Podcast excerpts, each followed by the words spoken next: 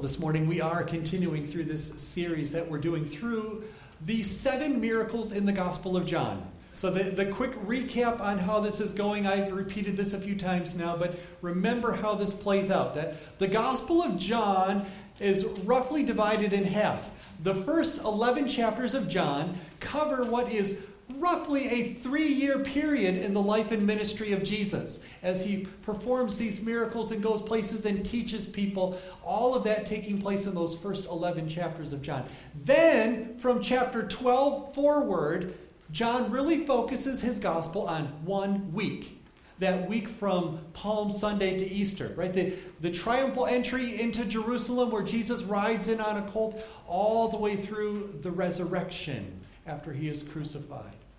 So that one week event takes up half of the gospel. And we've noted that because what we note in the Gospel of John is how so much of what John writes and shares in that first half is meant to point us towards that second half, that one week, that time when Jesus gives himself as the sacrifice for sin for all the world.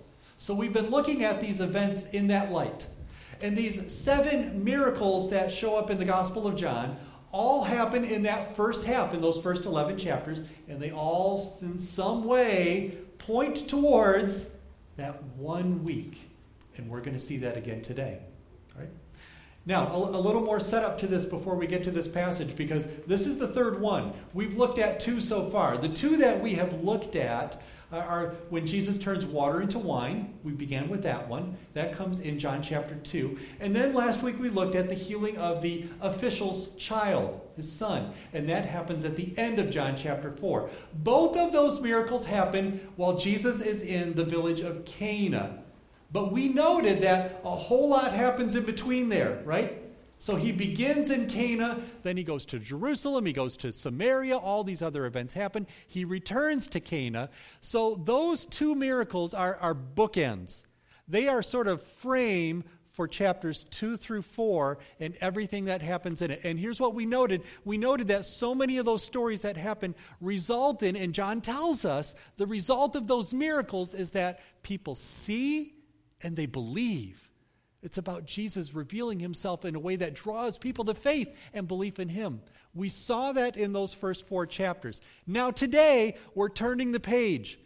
The miracle we're looking at today comes right after what we looked at last week in the sequence of John, because we ended chapter 4 last time, and now we're beginning chapter 5. But this is a whole new section Everything that happened in those first four chapters of John is sort of closed with a bookend now, and now we're introducing something brand new that John is bringing in. So we'll understand that. Even though we're looking at a verse that follows immediately after where we ended last week, we are really skipping into a whole new theme in what John is revealing, okay?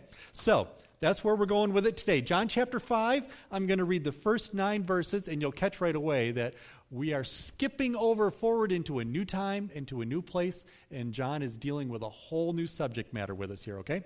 John chapter 5.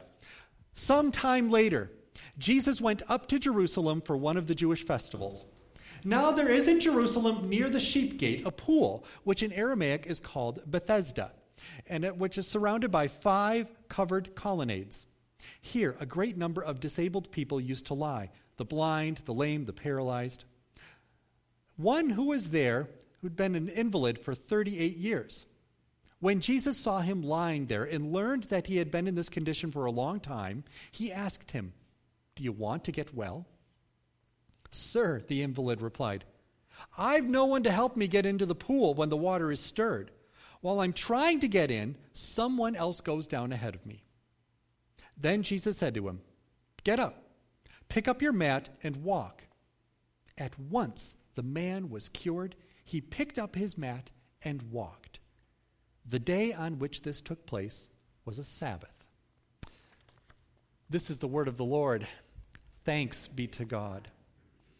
All right, let's give a little bit of setting around this one so that you can understand what's happening in this picture, okay?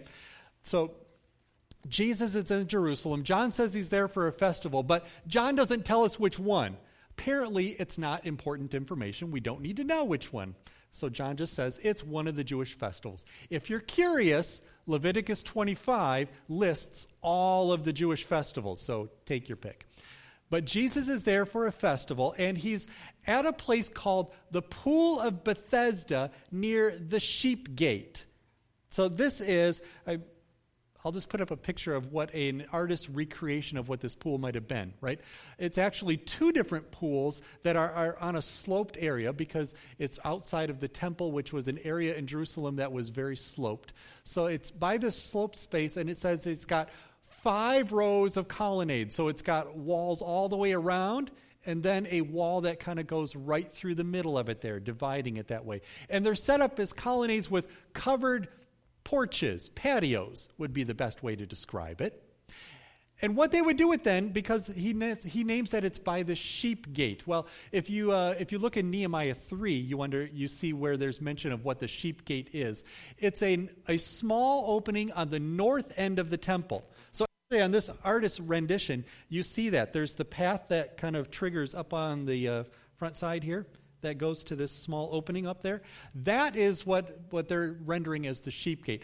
Now, what they think that was used for then is that these pools would be used as a way of washing the sheep before they went through that gate into the temple the sheep that they would use for their temple sacrifices that they use there. That's kind of the understanding of what this pool was, why it was there, what the sheep gate was about. That's how that's set up. Today, because archaeologists have found this, it, it looks something like this. So we, we know from archaeological, ar- archaeological research that, uh, that this was a real place and it existed just the way that John describes it. Uh, they found that place in Jerusalem. So, Jesus is at this pool near the sheep gate outside the temple. And there's all of these sick and disabled people who gather there. They gather there because they're looking for healing. The, the tradition that went along with this was is that uh, this, this was a pool which was likely uh, it was spring fed because it was up high on the top of mount zion right outside the temple. So the only way there'd be water in there is if there was a natural spring that would feed into that pool. So the tradition goes that, uh, that this pool is spring fed but, but it, it's a spring that would burst water unevenly from time to time. Don't think like um, old faithful geyser not that kind of releasing, but it would just bubble up a little bit at an uneven rate from time to time. Now, the tradition went that the people of Israel held that what actually was happening then was that an angel was stirring the water. So when the water would start to move like that, they would say, An angel is stirring the water. And then they believed that the water had healing properties when that happened. So, however, this tradition came about, and we don't know how it came about, they thought that the first person who would get into that water when this happened would be healed of whatever it is that they had a sickness or some disability like that. That's what they thought, and that explains then why all of these sick and disabled people are gathered around this pool. Details for that are actually in verse 4 of the passage that we read. And you're looking back in your bulletin saying, wait a minute, you skipped over verse 4. If you're opening a Bible and looking an actual Bible, you will see that it's not in the Bible either. There's no verse 4. That piece was pulled out. There's a footnote in a Bible, though. You can read what was there. They explain a little bit of that tradition that they believed an angel stirred the waters, and the first one went there. Why is it not in your Bible? Well, because it is very obviously something that was added later. John didn't write those words. So they just footnote it that way to know that, you know what, someone thought this needed more explanation. John didn't give us enough information here. We're just going to throw this in. Uh, we know that because the earliest and most reliable manuscripts of the Gospel of John don't include those words. So that's why it's footnoted to the side. So that's what Jesus is doing there. And that's what he sees there. Let's note this thing, though, too, that this is an unusual place for Jesus to be because just by nature of their being sick and disabled people there, in the Jewish culture of that time, these are people that would have been considered unclean impure. For those who were highly religious Jewish people, you didn't want to be near or associated with people who were unclean or impure. You stayed away. So, in some way, it's unusual that Jesus would go there because it's not expected that people would go there and associate with people there. Now, then, Maybe this is not all brand new for us, though, because we've seen a pattern of this already. Right? In, in John chapter 4, what we saw leading up to these events is that Jesus, when he's traveling around, he stops over in Samaria. You remember that story. He, he travels through Samaria. He meets a woman by the well. And so he's talking to a Samaritan woman, which is also something that highly religious Jewish people never did. And then he ends up staying in this Samaritan town as the guest there for two extra days, something else that highly religious Jewish people would never do.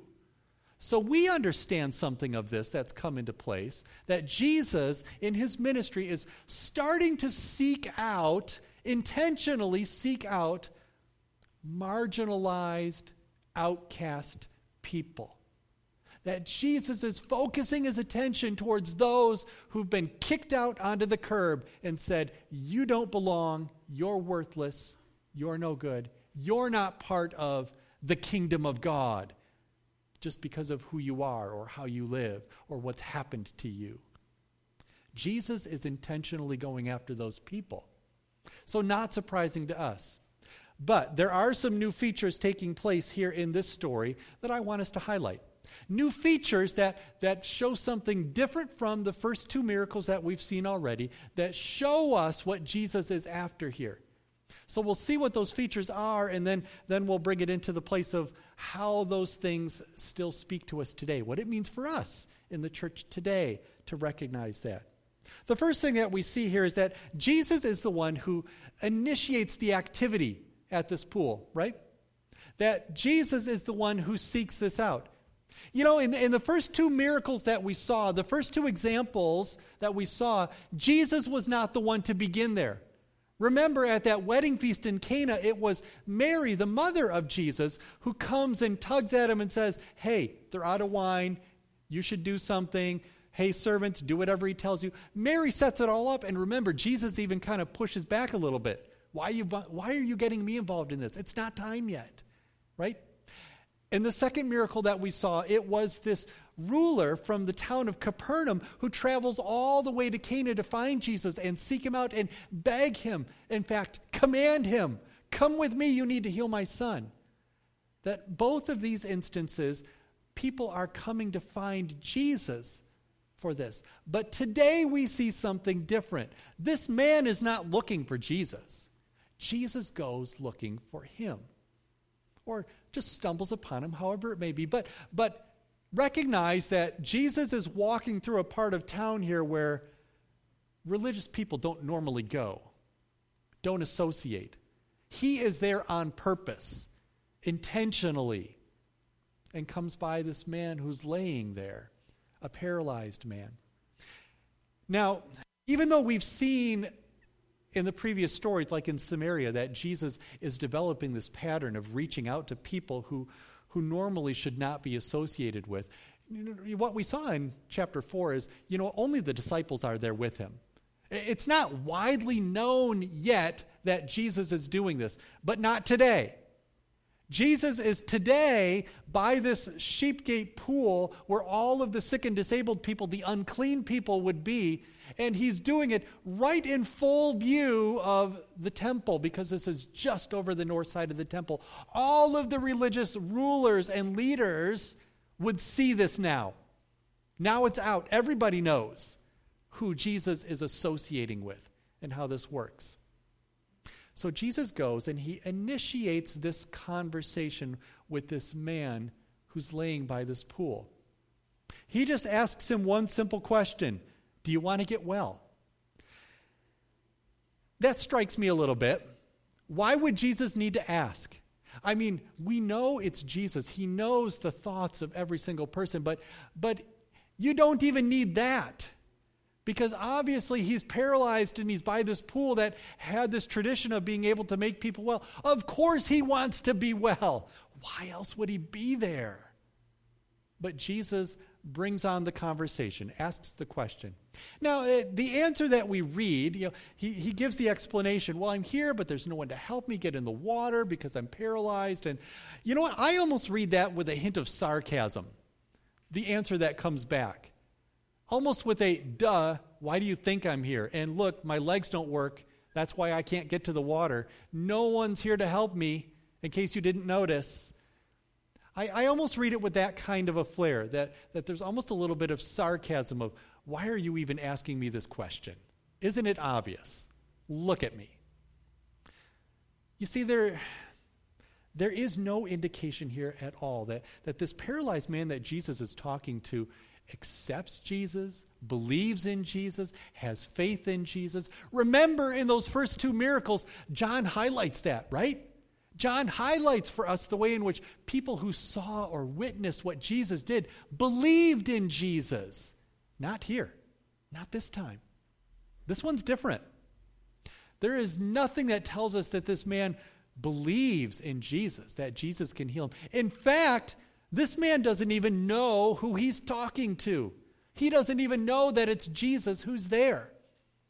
We catch that later in the chapter, that he didn't even know who it was.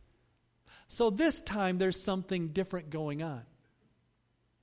But even though this guy doesn't know Jesus, doesn't believe in Jesus, doesn't have faith in Jesus, there's no indication of that, even though there's no indication of that. Jesus heals him anyway. And he simply says, Get up, take your mat, go, walk. And he does instantly. And there's nothing else there. There's no conversation. There, there's no thank you. By the way, who are you? Right? There's, there's no, you know, I want to follow you now like these other disciples. I want to believe in you. There, there's nothing of that. He just simply does what Jesus says, takes his mat and he walks away. The, these mats are probably mats in that time which were made out of straw that was all woven together, so it could be rolled up. But, but don't think of it like the uh, yoga mats you see people walking around with today. They were a little bigger than that, and when it was rolled up, you would carry it on your shoulders and do that kind of a thing. But so that's what he does. He just rolls up the mat, puts it on his shoulders, and off he goes. End of story. There it's done.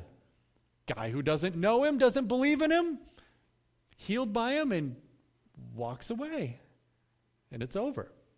Well, it's not quite over because in verse 9 there was one more thing that we read there, the very last phrase, which turns out to be one of the most important phrases of the story, right? Um, the phrase that says, The day on which this took place was a Sabbath. That's something new and different here. And that sets up what comes next. So I didn't read all of chapter 5 because really this miracle, this story, is just the setup for all of John 5. Let me paraphrase what goes on from here so you know how that story plays out. This guy walks away with his mat. He bumps into some of the religious leaders, the rulers, the Pharisees, who see him carrying a mat, something you are not supposed to do on the Sabbath. So they accuse him of a crime. You're breaking the law by carrying the mat. He says, but, but the guy who healed me told me to do it. I don't know who it was. I don't know his name. He just healed me and told me to do this. So now they're looking after, well, who did this then?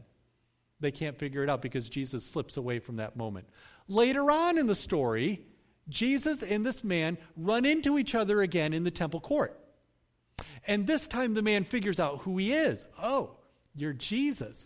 But still, John tells us, doesn't believe him, doesn't follow him, doesn't thank him, doesn't do anything, right? They just have this little interaction. And now the man's reaction it's not to believe Jesus, it's not to thank him, it's not to follow him. His reaction is turn him in. He goes and finds those Pharisees, those rulers, those Jewish leaders, and he says, Hey, I figured it out. It's that Jesus. He's the one. So now they're on to Jesus. That's how the story plays out. And then it comes to where they approach Jesus with those questions of, What do you think you're doing on the Sabbath? You see, the entire thing is framed in a way in which this, this becomes sort of a courtroom scene. That may be the best way to think of this. That this miracle that Jesus does here is a miracle that the Pharisees push for as being a crime. You know, it, even though we read these miracles of Jesus and we understand these as signs that point to the grace of God, to his healing, forgiveness that comes to the world, these Jewish leaders saw this and they didn't think grace of God. They didn't think it's a sign of the Messiah. They thought crime. Someone committed a crime here. That's how they see Jesus and what he does. Well, Jesus sort of latches onto this in the story as it goes through John chapter 5, and he takes on some of that language. Okay, you're going to level an accusation at me, some legal accusation that I broke the law, your law of Moses, by healing on the Sabbath. Let's, let's work this one through. So Jesus continues in chapter 5 explaining a defense of what he's done and why he's done it. And he uses courtroom language, if you were to read through the rest of chapter 5. He talks about witnesses and testimony, all the things that you would expect to find in, in a courtroom kind of scene. And he brings this then as a way for, for us to understand where Jesus is bringing this story. You know, where, where this miracle, this healing is headed. That when he's committed when he's accused of committing a crime, that Jesus then enters that courtroom of Jewish society and he engages the trial there. He says, All right, you want to talk about a crime? You want to talk about being accused? Fine. Let's talk about a crime. Let's talk about being accused. But by the end of chapter 5, what you realize is that Jesus actually, you know, uh, flips that courtroom scene around he uses this moment to say, you know what? Actually, it is God the Father who sits as the judge, and it is the sinful world that stands as the accused. So even though you are interpreting this act of grace and healing as a crime that was committed, Jesus takes this moment then to explain yes, there is a crime that has been committed. And yes, there is guilty and accused. But it is the sinful and broken world of fallen humanity that has committed the crime and that stands accused. It is God the Father who sits as the righteous judge. Jesus brings that about and flips that story in this way. And leaves it to a point where we, we have to wonder then what's the verdict? You know, even though it comes out of the story that these Pharisees, these religious rulers, are furious with Jesus and looking for ways to arrest him and kill him, that John uses this story then to highlight, because remember, John is using all of these miracle stories in the first half of the gospel to point us forward to that one week in the second half. That John is putting this miracle story in a way for us that shows some other kind of a trial, another verdict that's coming, one that we see and we understand through our own confession that we are actually the ones who, who are the accused. We are the ones who are the guilty. We are the ones who cannot bring righteousness before God by anything we ever do on our own. That we stand accused and guilty as charged. But look what Jesus does in this story, right? The, this paralyzed man who's healed and who's, who then breaks one of the Sabbath laws because he's carrying his mat. He's accused by the religious leaders. You've committed a crime. But Jesus steps into the middle of that, doesn't he? Jesus allows himself to be the one who's accused in his place. So instead of this paralyzed man who's now been brought back to life and healing, who's now been restored and can go about the life that he's been given by God. Instead of that being short circuited by the crime that he's committed, Jesus steps in again, steps in again and says, You know what?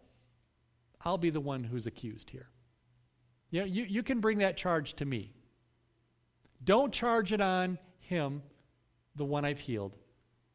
I will step in in his place and I will let you take all of your accusations of guilt and wrongdoing, of sin, of crime. I will let you take all of that, and instead of throwing that on him, you know what? Sure, throw it on me. I'll take it. John is using this story to show us how that plays out, isn't he? He's showing this that in the end here that the verdict that comes back is that You know what? You and I, we now live with souls that are no longer paralyzed. We have been healed by Jesus. And the process by which Jesus brings us that healing is a process wherein Jesus himself steps into the middle of that trial and says, I'll be the one who's accused. I'll be the one who carries the guilt. I'll be the one to take the penalty for that. Because by doing that, you are set free. John points us forward to that, to recognize in that courtroom scene how we are all those people who lived paralyzed, stuck, unable to move or do anything on our own, in our own souls, in our own hearts. But Jesus steps in and brings new life, new healing, takes our place as the accused, and makes us whole again. Let's pray together. God, thank you for the gift of your word and the way that you demonstrate for us how it is that even though we live in this world of laws that we try to follow, that, that you step in and you show us all the ways in which you have taken our place. You have made yourself the one who's guilty in our place. That you have taken that punishment for us. And that we've been made whole again by that. Lord, even though we confess that we are broken, sinful people, may we always remember that the righteousness that you bring comes to us as your gift of grace. And may we live in eternal thanksgiving for that. We pray this in the name of Jesus, our Savior. Amen. Would you please stand?